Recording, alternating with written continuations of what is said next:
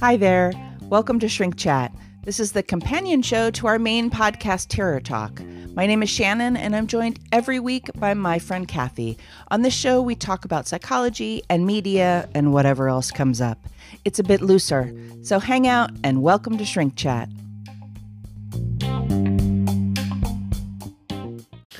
Hi, everybody. This is Shrink Chat with Shannon and Kathy. It is. Hello. How are you? Well, I've been sitting with you for about six hours. So it's I'm, not true. It's not true. Don't act like I just got here. She's lies. Okay. Yes, we, we had to pre-record some episodes because of me going out of town. So so I've been asked how I am about five times. And she still can't come up with a different answer. Nope. What?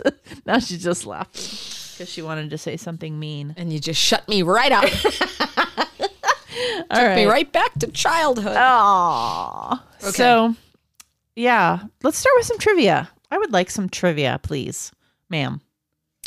Well, let's start with last week's question, mm-hmm. which was supposed to go under please. Mister Hannibal Lecter. Oh, I love that guy. I mean, you know, the fictional character. Lecter.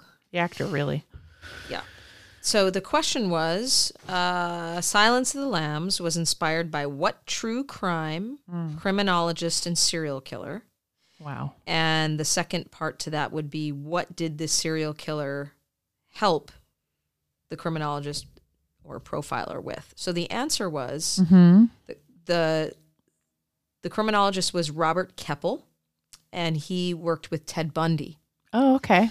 Um, and Ted Bundy, which, and I talked about this when we did the Ted Bundy series, he helped Robert Keppel um, profile the Green River serial killer. Well, he was, this is when Bundy started to go, sure, what kind of information do you need? I'd love to be more of a celebrity. Yeah, you know, yeah, right. He's not saying that, but no, yeah, yeah. This is when he really started talking, and um, it's I think one of the things that got him to start talking is, oh, you need me for something, and mm. I have information that you might need. So they worked together on that. Was what orchestrated the whole idea behind. So this Sounds particular lame. serial killer uh, had commonalities with Hannibal Lecter, like I think it was more the eating nat- them or something. No, I think it was more the nature of um, the relationship was oh. Ted Bundy I see. helped Robert Keppel, like with Starling, after and- he was sentenced to life. Okay, and was found out the ongoing relationship yeah. between like Starling and Lecter. Yep, and then helping him prof- helping her profile. Um, yes, what's his name? Uh, Buffalo Bill. Okay. Yeah. yeah. Yep. So gotcha. Yeah. That, that was a great one. Thanks. Yeah. Thought that was interesting because I know Ooh, there's yo. a lot of misinformation around. It was really more about Buffalo Bill and Buffalo Bill being based on a real, which that could be true, but the, the whole yeah. relational piece was based on Bundy and Keppel. Cool. Right on. Do we could have be a new? Capel. I don't know. Maybe. Uh, do we have a new trivia? We, we do. So this one's going to go under the summer camp Instagram post under which is June twentieth, twenty nineteen. Okay. Scroll down. Right on. The question is, what was the original title for the first Friday the thirteenth movie? Mm. Um, so what that means is when the director, creator of this movie was think starting to think about this film in his mind, he wanted to call it something else. Okay. I don't think it was actually ever called that. I see. Like working title. Working title. Thing. And mm-hmm. then what was the name of the actual camp where it was filmed? Wow. Fun. Which is still there today. That's super fun. Yeah. Okay. There you go. Okay, thanks. Bye. Good night. No. You're welcome. Uh- Perfect. Do we have a discussion topic today? We do, and this one's more literally more of a discussion topic versus like a piece of research because it's something you and I have both uh, run into in okay. the work that we do. And I thought um, because it's around Valentine's Day and we talk about love and relationships and where we get our sense of self-worth from is oftentimes our primary caregivers. Yeah. So I wanted to talk a little bit about um, narcissistic mothers and how they oftentimes present, in many ways, narcissists are narcissists, but there's something very, very specific, at least with what I've experienced and what I've read about, mm-hmm. regarding the narcissistic mother and why they are incredibly damaging um, and savvy and invalidating and abusive. Abusive. Based, yeah. And so some of the things that, uh, when we're talking about narcissistic mothers, some of the things that you might see, so maybe you can orient to one in your mind as we're talking about that, is they're incredibly invalidating. There's little to no consistency in anything they do. Total disregard uh, of the child's boundaries. They keep, uh, she might keep her child in a state of perpetual childhood. I have seen this mm-hmm. quite a bit. And we'll talk about what that means. Or entirely enmeshed, where the child is responsible for filling emotional needs. And then a lot of shame and fault finding. Yeah, guilt trips, gaslighting, yeah. um, externalizing shame is probably what I would say. Yeah. Uh, um, the shame she feels, she's just chronically shaming her own children. Yeah, and I find, I mean, with the, the narcissistic mothers that I've had in the in the past, um, where I'm working with, with either they're the narcissistic mother and my client, or mm-hmm. it's much more identifiable when the the child is my client and I have to work with the parent, mm-hmm. is this over representation of their victimhood. Oh my gosh. Yeah. Of, okay. I really support this. Yeah. I really support my son and, and I, or I really support my daughter, and they, they just abuse me. And, and I really love them and I want to help them, but they're so abusive and they, they blah, blah, blah, blah, blah, blah, blah, blah, blah, and so on and so on. And the main focus is their victimhood mm. versus the real, like, A, a parent who is not pathologically narcissistic can yeah. say, yeah, my kid's a little brat, but can still show up as the parent and go, all right, what do I need to do here? Yeah. It's a very different thing. Absolutely. So I don't know. What's your experience? Uh, I would say that they have some typical narcissistic qualities, like um, obsessed with appearances, like of the family, outside the family, mm. right? Like, don't tell your teacher this, or don't mm-hmm. tell your friends this, or whatever, wanting wanting people outside of the family to have a perspective, an image, image conscious, I sure. guess. Um, narcissists want you to be a narcissistic, narcissistic extension of them. Mm-hmm. So if you, let's say, you know, you like football and that person doesn't like foot or no, let's, here's a better example. Something we talked about in one of the other episodes, you know, you want to be an engineer and your mother is an actress or a creative person, an artist of some kind, and you want to be an engineer. And so anytime you talk about being an engineer, or you're actually working as an engineer, or you're in school for that, she basically just switches the topic. She doesn't really, she's always asking you the same questions over and again. Like, it's not connecting that you're an engineer. It just, it's not mirroring her image or mm-hmm. what she wants of you. Mm-hmm. And so anything from small to big, which would be career choice, it just, it never quite, they just, dis, they're very dismissive of things that don't uh, have their mirror image. Sure. Um, I would yeah. say the boundaries, certainly. You talked about like yeah, I, really poor boundaries. Really poor boundaries. And I want to go back to the um, keeping a child in a state of perpetual childhood. Mm. So what I will see is when the child starts to get, and when I say child, I'm, I, I mean a teenager at this point. Okay. This teenager is going from like fifteen to sixteen. And the mother, and clearly, this trait in itself does not make someone narcissistic, but with coupled with all this other stuff, what I will notice is they will not allow the separation and individuation. Um, clearly, autonomy is always met with resistance from any narcissist, but from a mother, it's this um, wanting to repress this child and keep him or her in a state of uh, dependency on the mother, because as we know, this mother's clearly terrified of being abandoned by her own child, but it's, it's, it's, it creates almost a debilitating sense of self in the child. Right. And I guess you could correlate that to what I was saying, because if I'm not mirroring you, I am abandoning you. I could be standing right here, but right. to a narcissist, if I'm not mirroring what you're throwing yeah, you, down, you then I feel abandoned, That's even right. though you're standing right there. Mm-hmm. So yeah, it could be physical abandonment or just emotional mm-hmm. abandonment, abandoning the... And it's hard to work with because you see it. Sometimes I've had clients who are sixteen say to me, I know my mom's a narcissist, mm-hmm. um, and I won't pretend like I don't know what they're talking about. Yeah. Um, I'll often say, okay, let's talk about that. And what does that mean for you? Yeah, it's it, it's it's super complicated because what I think of is that, you know, there's this developmental stage that teenagers go through where they're seeking autonomy, and it's a very important stage, right? Where mm-hmm. where we're individuating into people and into equals. And then parents will often say, "Oh yes, my, you know, my thirty-two-year-old, we're friends now. We've moved into a friend mm-hmm. zone and it's quite lovely and blah blah blah."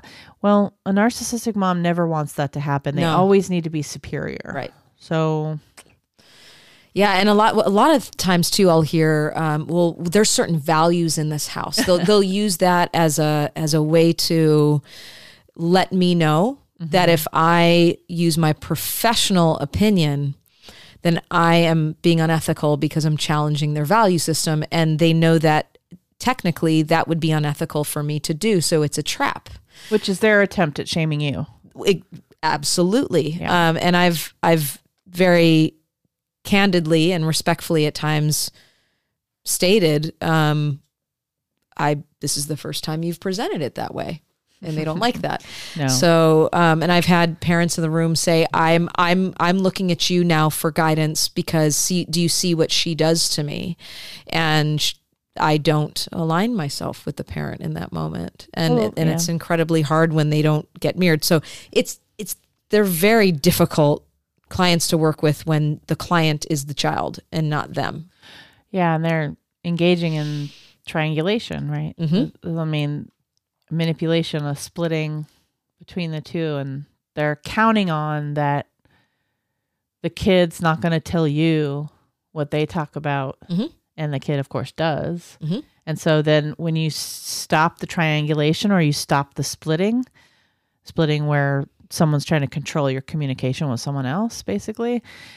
And when you stop that and you're speaking directly about it and we're all on the same page, mm-hmm. oh, that is so intimidating mm-hmm. because the manipulation is not there anymore. Right. And where sometimes having those family sessions is actually counterproductive and could be really damaging to the child. And I learned, I've learned that in the past that I'll, I'll have one family session just to see how it un, unrolls, uh, unravels. And if it, if it gives me that sense, mm-hmm. uh, that will be the last family session I will do for a very long time, but it allows me to see what the dynamic is. Yeah. So anyway, I just, it's yeah. a very particular type of person. Mm-hmm. And personality structure that is, I know we talk about narcissism a lot on here, but narcissistic mothers, man. And and how, this is supposed to be the the primary caregiver, the nurturer, the person in your life that's supposed to help you build a sense of autonomy and self-love and all that. And when that person does everything but that.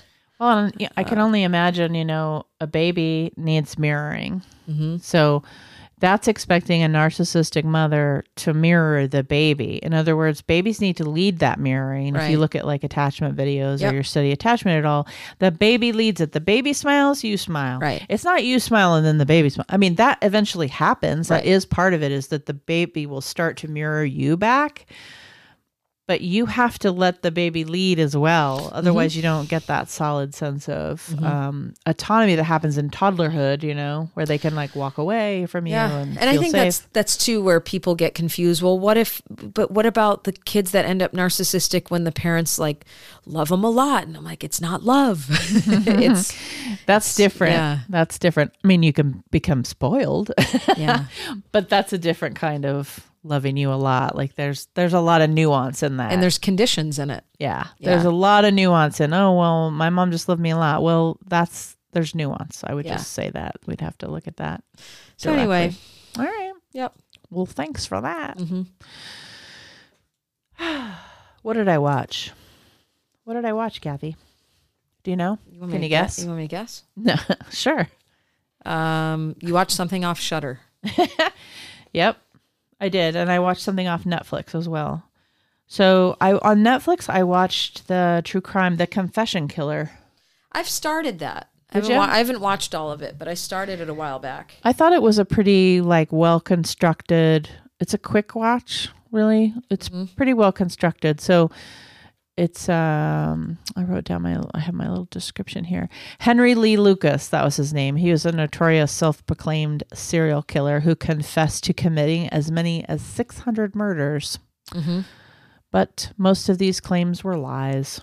So the documentary charts that, and it's it's really it's really an interesting watch. It's a, especially with what we talk about on this show and these prolific killers that we profile, or not profile, but talk about their psychology. Mm-hmm. Uh, it, this was really interesting because there's some things near the end that it boils down to where they sort of talk about why it might have been that he got himself into these kinds of situation, these kinds of situations. And let me just say the word confabulation comes mm-hmm. up, is that he suffered from confabulation, and that that was a piece of what was happening, in that you could suggest something to him or talk about a murder, and then he could make up a story about that in mm-hmm. a very convincing way.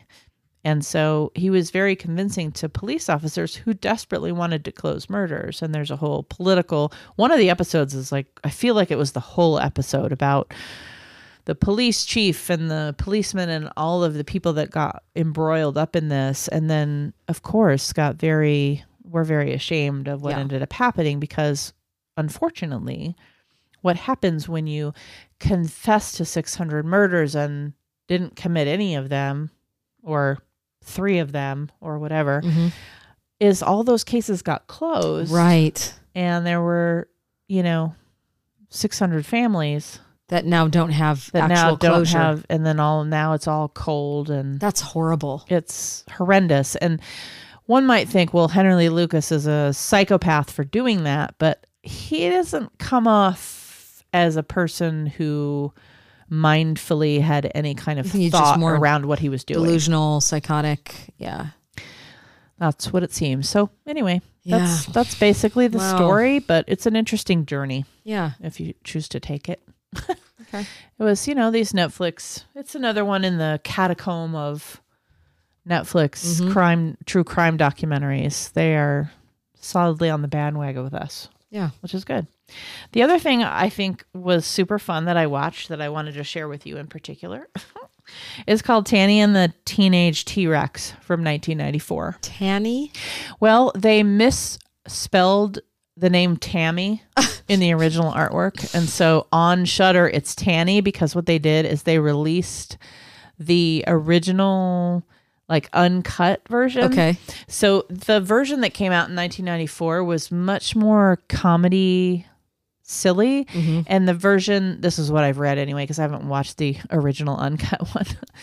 But this one that they've now released on Shudder is much more of a horror movie. I mean, there's gore and stuff, yeah, but it's so cheesy, it's so amazing, it's so nineteen ninety-four. Oh, that's awesome. So an evil scientist implants the brain of Michael, who is played by Paul Walker, Aww. a murdered high school student, into a Tyrannosaurus. Oh my god. An animatronic Tyrannosaurus. You watched the whole thing from of this? nineteen ninety-four. It took me three tries, but I watched the whole thing. That's hilarious. The first thing you're like, really? You got all the way through it? Hitting the mic. Hit just yeah. over here, just it's hitting it. It's a thing these days. It, yeah. She didn't used to hit the mic, no. but now all of a sudden she It's does. Closer to my face now. I think she's just more, you're just more comfortable too, so you're gesticulating and yeah, I'm just doing your whole thing. Mm-hmm. Anyway, he escapes, Michael, in the Tyrannosaurus Rex, mm-hmm. wreaks vengeance on his high school tormentors, and is reunited with his sweetheart, Tammy. I can see if the poster up in the reflection. I, I do. And guess who is played by, it's Denise Richards, ladies and gentlemen. Oh my God. I kind of remember this poster. So it's hard to forget because it's a gigantic, it's like a, so she, it's a King so Kong she's Tanny? type story. She's Tanny. Okay. Or Tammy, whichever.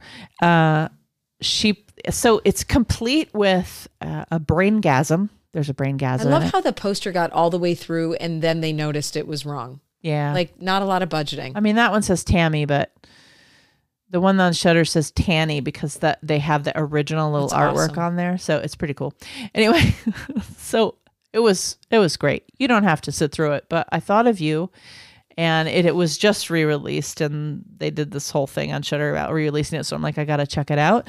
And it's Denise Richards from back yeah. in the day, and she's scantily clad, of course. Wild Things. And mm-hmm. and she there's it's it's complete with a you know a sexy dance, because she's oh got to do a sexy dance. Yeah. Paul Walker when he was very very young, yeah. so that's endearing. And they put his he gets murdered, and and then they put his brain inside, inside of a mechanical T-Rex. T-Rex. Oh, and the villain is played by Bernie from Weekend at Bernie's. No way. You know the dead, dead yeah. guy they drag yeah, around yeah, yeah. town. Yeah, it's played by him. Oh, that's hilarious. It, he again, play, who does he play in it? The villain. The villain. The okay. evil, the mad scientist, basically. Uh, and so it's got a little reanimation thing, which uh-huh. I was talking about in the other episode. It's got that reanimation theme. And then it's also, uh, you know, a little King Kong-ish. It sounds like it. Because you the, see them riding right. in the distance. She's like riding oh my the God. back of the Tyrannosaurus. And the, oh my God, the effects are so bad. But here's the thing. Here's the thing is it means to be funny. So it's not like right, so this can, is stupid and right. so you're laughing at it being stupid. It means to be stupid. It's intentional. Like yeah. there are literally um, Tyrannosaurus feet shots where it's like a rubber. I gotta, I gotta look at this. You can tell it's a rubber like Tyrannosaurus foot. And then there's several times the Tyrannosaurus, you know, you can tell there's a guy that's wearing a, a hand Uh, like a, a Tyrannosaurus hand and dialing a phone number.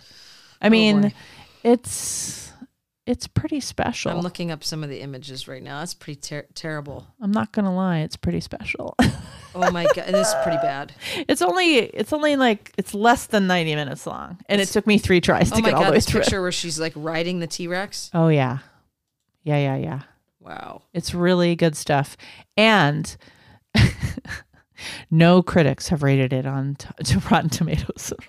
They're so young. And it's only got a thirty-seven percent audience score. I think people didn't get it. It's supposed to be silly. Yeah. It's really bad and really silly. Um, and I just... Thought of me. I thought of you. Mm. I don't I, know what that means, but okay. Thank you. Well, we can interpret that on tomorrow's show. No, it was the nineteen ninety-four, like older... Yeah, yeah, yeah. Um, Cheesy, campy, campy, cheesy kind yeah. of thing. We talk about that a lot with yeah. you. You like those Certainly things. Do. I mean, it's usually the same in seventies and eighties, but yeah, this one was ninety-four. Okay, but it kind of looks like the eighties. Kind of like except she's like got the, the crushed like the movie velvet Cutting Class on. With when Brad Pitt was like, I remember that seventeen. We've talked a lot about Brad Pitt lately. You have in particular. We talked about Brad Pitt's I, nose on really on funny. I brought version. him. I, he must be on my brain because I brought him up in my class last week when I was talking about Rorschach. Yeah, because Herman Rorschach looks like him. They've done like parallel pictures. Nice. Of the, yeah, they look. They they resemble each other quite a bit. You know, one thing I want to mention too. I just thought of um, thinking of you, and we did a whole special on Bundy. But the um, there's a person in the Confession Killer. That Who, reminds you of me? Yes. The guy, actually. No, just kidding. No, there. Yes. There's a guy named Hugh Ainsworth who wrote the very first book on Bundy called The Only Living Witness. Oh, I've heard of that book. Okay. And yeah. so he's in this being interviewed because where he, you know, he did those uh, interviews with Bundy way back yeah. in the day. And then he ended up doing interviews with this guy too. Oh, interesting. So one of the episodes he's interviewed as well. Oh, and that's I, cool. thought of you for that as maybe well. Maybe I'll watch it for that. Yeah, um, just to skip forward and watch that part. I saw Rocket Man. Oh, finally. Finally. Did you like I it? I loved it. Me and too. And it gives so much context to the lyrics of his songs and his relationship with Bernie Taupin. It's such, it was so good. I, I can't, I'm, wait, was, I'm waiting for New York to put it on, on Broadway. I thought it was really well done. It was. I and really did. It's going to be, you know, it's going to be a stage show. Yeah. If it isn't already, that would be crazy if it wasn't. I don't think it is. I think he won an, the um, star of it won an award at the Golden Globes, I thought, like best actor in a musical or something. Yeah, but for a film. I know, I'm just yeah, saying. Yeah, yeah, yeah. I, I was my brain. I, I can't direction. imagine they're not going to take that to Broadway. Well, it's they too, certainly should. It's too easily, I mean, you can, it translates really well. It's made like a musical on Broadway. I just thought it was w- well done. I thought it was more well done than most of the musical movies I've seen. Well, you know what it was? It, it was one, you start to listen. I mean, I've known Elton John's songs and his lyrics for so many years. I grew up on him, and it puts so much context to their his relationship with his writer, Bernie Taupin, who they've been working together for over fifty years.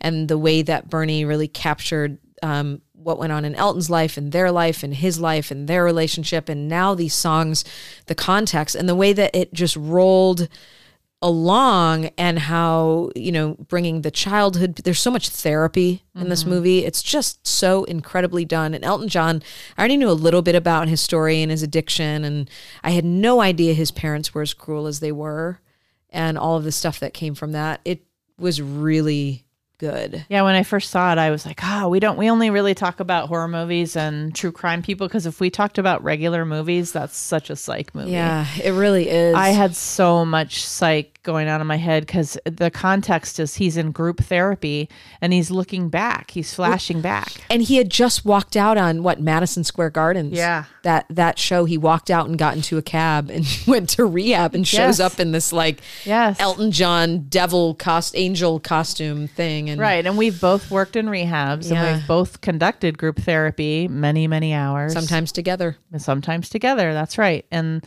so the watching that movie, and I just thought it was really well constructed, the way they weaved the story in with the songs, yeah. and how they just, that was pretty seamless. And there's a couple songs where that actor just takes it very slow, and you just you just you're in it with him, and that is very different, because I think oftentimes musicals can be very um showy, mm-hmm. like they're over there and I'm over here. I don't get drawn no no in. He was great, and Elton John picked him. Yeah, he picked him out. He said, you're gonna play me, and he did.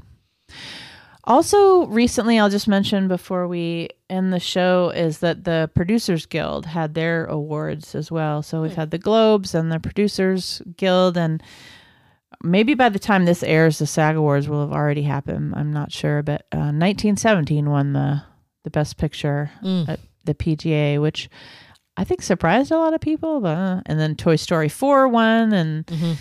You know, everybody kind of wants Parasite to win things, but it's just not doing that. I almost watched it the other night, because I've had a lot of people ask me to watch it so they could talk about it with me, and I just wasn't in the mood. Yeah. I, I mean, I want to see it, but it you was... You might have to watch it in two sittings yeah. or something to get through it, because sometimes we're just not attracted to something yeah. that we know is probably going to be good, but we're just not attracted to it. It mm-hmm. certainly got some horror elements to mm-hmm. it. Uh, Fleabag...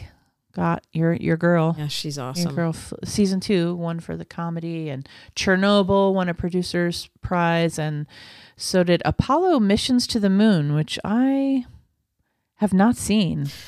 I watched. Can I mention one other thing I watched? Of course. Um, if those of you who have Disney Plus or any sort of um, subscription with the National Geographic channel, the documentary. Year Year Million, I think mm-hmm. it's called, and it, it talks about the future and um, sort of where we're heading regarding our mortality and A I and um, epigenetics and all. The, and they do it in a way that it's it's dramatized, so you're following this family mm-hmm. through okay. it. It's very it's it's so fucking scary, oh. but.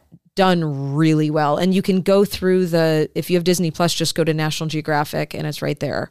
It's awesome. I'm really enjoying Dis- Disney Plus. Oh actually. My God. It's like a ride in itself. Uh, Imagineering, the whole Imagineering. Oh, the Imagineering series. Obsessed. I've, I'm obsessed with that. I can't wait to like watch it I several just, times. I just want to say I'm someone who is clearly not a fan of zoos, but I love everything that the Animal Kingdom did. And Jane Goodall worked. I had no idea. She worked on that project and said, listen, zoos are, are, are awful places, but if you can get a, a conservatory and you can get people who are trying to rehabilitate these animals, they can do better than some of the people who are out there yes. trying to do it. So there was a philanthropic reason for those things to be created. Oh my God. They went to Africa and got seedlings and created a savanna, and they created it. They, they made it so much that they could have all of the animals that you would see in the Serengeti and make it look like there were no barriers, because clearly they're not going to put them in their natural habitat together, or kids would be watching lions eating zebras. Right. So they, and they even put like cooling rocks So when the lions laid on those rocks, mm-hmm. there was a cooling system underneath it. Yeah. That whole series blew me away. I know. It's amazing. I can't watch. wait to watch it again. Mm-hmm. it's I'm definitely already, one of those ones I've already you, started rewatching where it. you don't get everything, even no. the, the second time no. around, probably. The parades, all of that is so cool. Um, Epcot. I'm obsessed with the creation of Epcot. Oh, yeah. yeah. Yep. Pretty phenomenal. Going back and watching those videos are completely nostalgic. Maybe I'll do some of that. Yeah. That sounds fun. All right. Miss Miss Kathy. Yeah. Doctor Barrett. Miss Calder. Thank you. So, yes, next week, very soon, in a few days, Ramirez. Yeah. For holy shit, four weeks. yeah. So we're gonna need to be watching Disney while we yeah. while we do that. I've had to watch a lot of Disney while I've been researching him. That's yeah. for sure. I'm really looking forward to it. I'm looking forward to hearing everything, and then I'm also looking forward to, I don't know. reflecting on the Shrink Chat show about what happens. Yeah, and, and um, you know, I'll give you guys a little bit of just real quickly. The rundown will be, we're, we're going to talk about his life, but um, the second episode we're actually, will be a lot of discussion between you and me around um, some of the stuff that I bring around his criminal and psychological profile, and just having a discussion about um, the whole, you know, nature and nurture part of how he got sure. to where he did, and And so it's really interesting. I'm sure it is. It's yeah. always interesting. I mean, I've been interested every time we've done these, um, whether I was researching it or you, mm-hmm. it's always a, an interesting conversation, and, and I always learn something. So it sounds like episode one will be setting it all up, you know, the childhood. And yeah, it's going to be his life just up until um, we get into his mass, you know, insatiable hunger to, for. When he starts to, yeah. break the law. Mm, well, more so than he already had. Right. Um, and then the second episode will be a lot of case talk. Yep. Sounds like. Okay, and then, great. Yeah, and then we'll, we'll go from there. We'll go from there. All right. Right on. We're looking forward to that. So thank you so much for listening. This is Shrink Chat. My name is Shannon. And I'm Kathy. Sleep safe, everyone.